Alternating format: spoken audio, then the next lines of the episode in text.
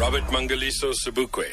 Incorruptible, unflinching Pan Africanist. Legacy, it has to do with Pan Africanism, the role he played in the fight against apartheid. He is really a footnote to our history and there were a footnote to our current story. The one thing that we can do for him is to continue to speak of him so that even if his own voice is no longer available, it speaks through many of us. People like Robert Sobukwe remind us of the fact that we had our own revolutions, we had our own civilizations before the white men came.